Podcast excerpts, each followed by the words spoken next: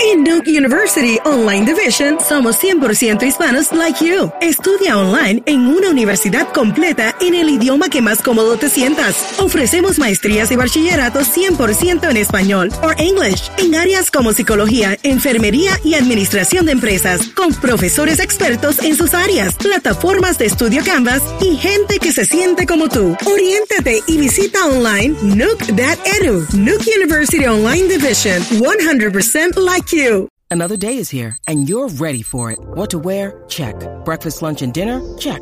Planning for what's next and how to save for it? That's where Bank of America can help. For your financial to-dos, Bank of America has experts ready to help get you closer to your goals. Get started at one of our local financial centers or 24/7 in our mobile banking app. Find a location near you at bankofamerica.com/talktous. What would you like the power to do? Mobile banking requires downloading the app and is only available for select devices. Message and data rates may apply. Bank of America N.A., member FDIC. Seguimos aquí en WhatsApp en la 994. Jacky Quicky en vivo desde acá, desde el PenFed Auto Sales Event. Desde acá, desde los terrenos de la antigua Guardia Nacional, justamente al lado de Plaza Las Américas. Grandes ofertas aquí hoy. Aquí están 20 de los top dealers de Puerto Rico con grandes ofertas.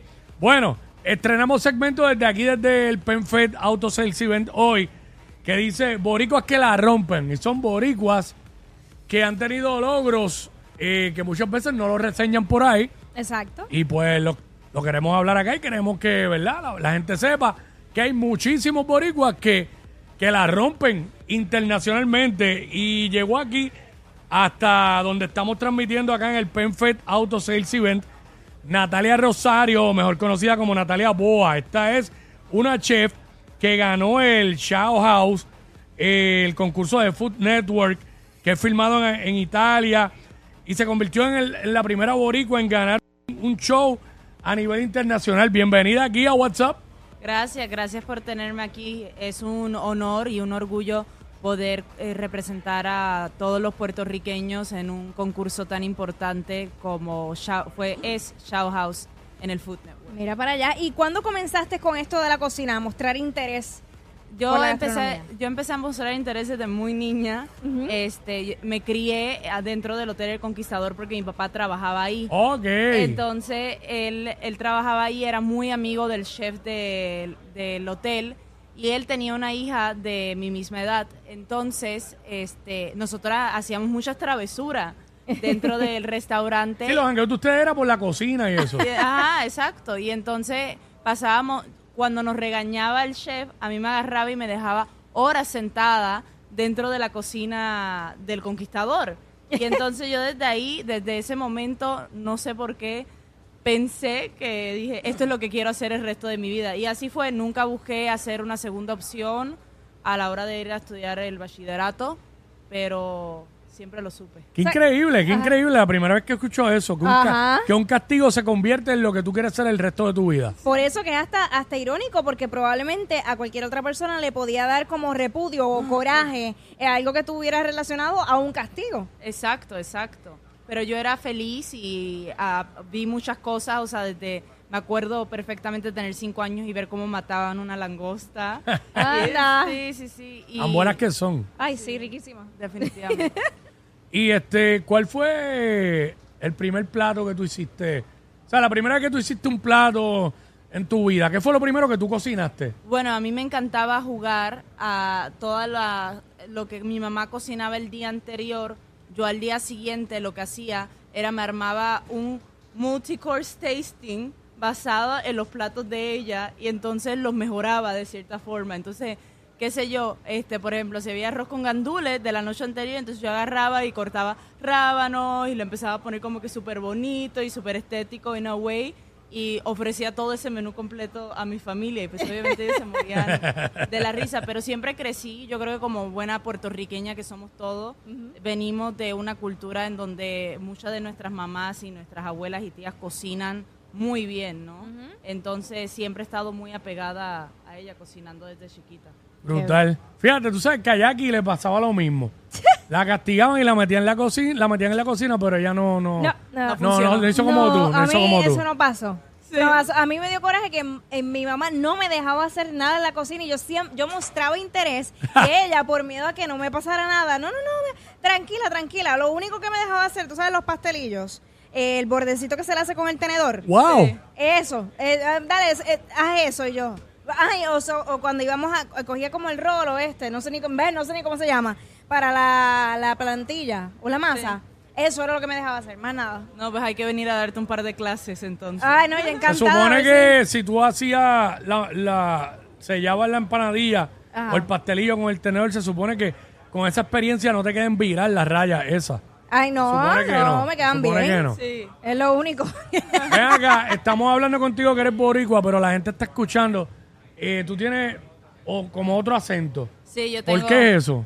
Sí, es bien chistoso porque cuando tenía 15 años, por el trabajo de mi papá, nos fuimos de Puerto Rico y nos fuimos a vivir a la Ciudad de México.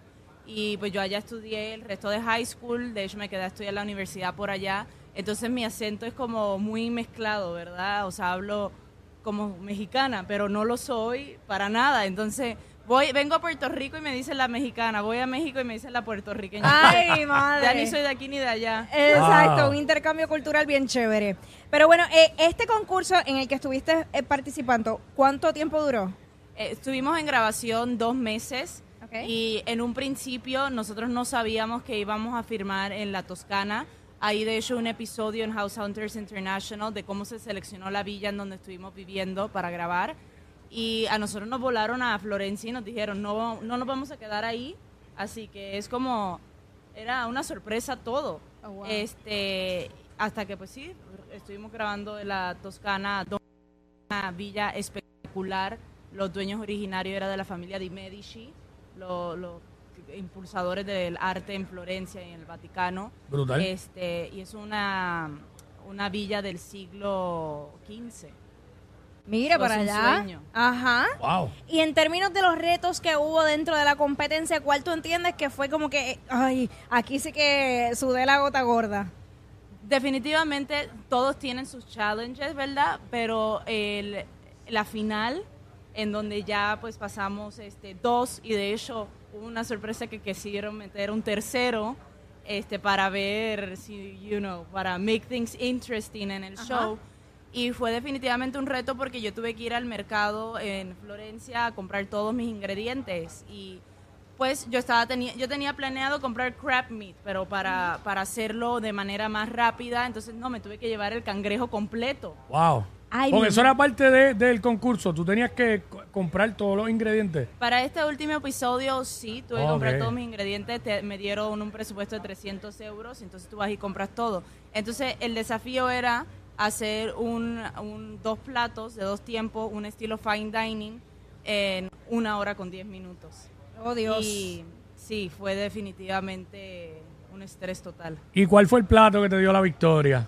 El plato que me dio la victoria, el primero yo me inspiré en los girasoles. Cuando yo crezco en Puerto Rico, mi mamá plantaba girasoles todo el tiempo y yo quería representarla a ella y también representar a los girasoles que están plantados por toda Italia en un mismo platillo. Entonces es un ravioli que la parte de arriba era de tinta de calamar, la parte de abajo era una pasta normal de semolina, cuando la dobla se ve como un girasol invertido y tenía un relleno de straccino, que es como un mascarpone que se consume en el verano en Italia, con cangrejo y una salsa reducida de limón, y estaba situado alrededor de unas hojas que se llaman alore, que es básicamente como bay leaf, y lo usé nada más para esa estética. Luego el segundo tiempo que hice lo quise llamar como un conejo corriendo. Nosotros, pues tú sabes, en Puerto Rico utilizamos mucho el conejo, ¿no? Entonces, uh-huh, para mí era también importante utilizarlo, uh-huh, en esta final. Y entonces hice conejo envuelto en prosciutto toscano. ¡Ey, a rayo! Hongos también de la Toscana, que puede ser, se escucha un poco repetitivo, pero es importante el que estamos consumiendo también local, ¿no? No de, claro, todos lados. Y luego tenía unas papas, un tartufo de papa con también papa frita arriba y una salsa reducida de Chianti que hice con las uvas asadas y utilicé eso con el vino para hacer la reducción. Wow. Ahora mismo eso se vería perfecto aquí. Sí, tú lo estás describiendo y yo estoy tratando de imaginarme el plato, pero qué cosa más espectacular. Brutal. y la verdad es que no sé cómo lo logré todo en una hora. Ok, ¿cuál es el próximo paso? Luego de que ganas este concurso, ¿qué piensas hacer? ¿Vas a montar un restaurante? ¿Vas a hacer un...? O sea, ¿cuáles son los planes? Bueno, ahora con parte del concurso, este sábado salgo para Italia en un recorrido con, en un entrenamiento con chefs estrellas Michelin, y cuando regrese estaré lanzando en Chicago un underground club dining series. Wow. Con temática de comida puertorriqueña combinada con italiana, porque hay muchas similitudes. Podemos ver los tornillos en el viejo San Juan, parecen canolis también. Ajá. Entonces quiero poder combinar ambas culturas, y a la misma vez estoy escribiendo un libro, de un cookbook de la diáspora de mi vida, yéndome de Puerto Rico a México, tratando de verdad de fomentar, de enseñar que nuevas identidades culinarias pueden salir de las diásporas de las personas, y sobre todo porque quiero que los third kid culture, que son los niños que muchos, por ejemplo, de la gente de Nueva York o Chicago, que son mitad puertorriqueños, mitad mexicanos, estos niños puedan ver que como ellos crecen, hay ese nuevo sentido culinario. Brutal. Así que, bueno, Natalia, que sigan los éxitos, sigue rompiendo. Gracias por haber estado aquí con nosotros.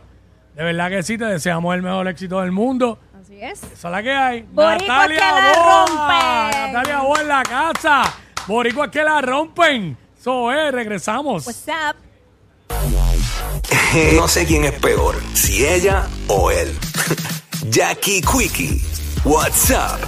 En Nuke University Online Division somos 100% hispanos like you. Estudia online en una universidad completa en el idioma que más cómodo te sientas. Ofrecemos maestrías y bachillerato 100% en español o English en áreas como psicología, enfermería y administración de empresas, con profesores expertos en sus áreas, plataformas de estudio Canvas y gente que se siente como tú. Oriéntate y visita online nuke.edu. Nuke University Online Division, 100% like you.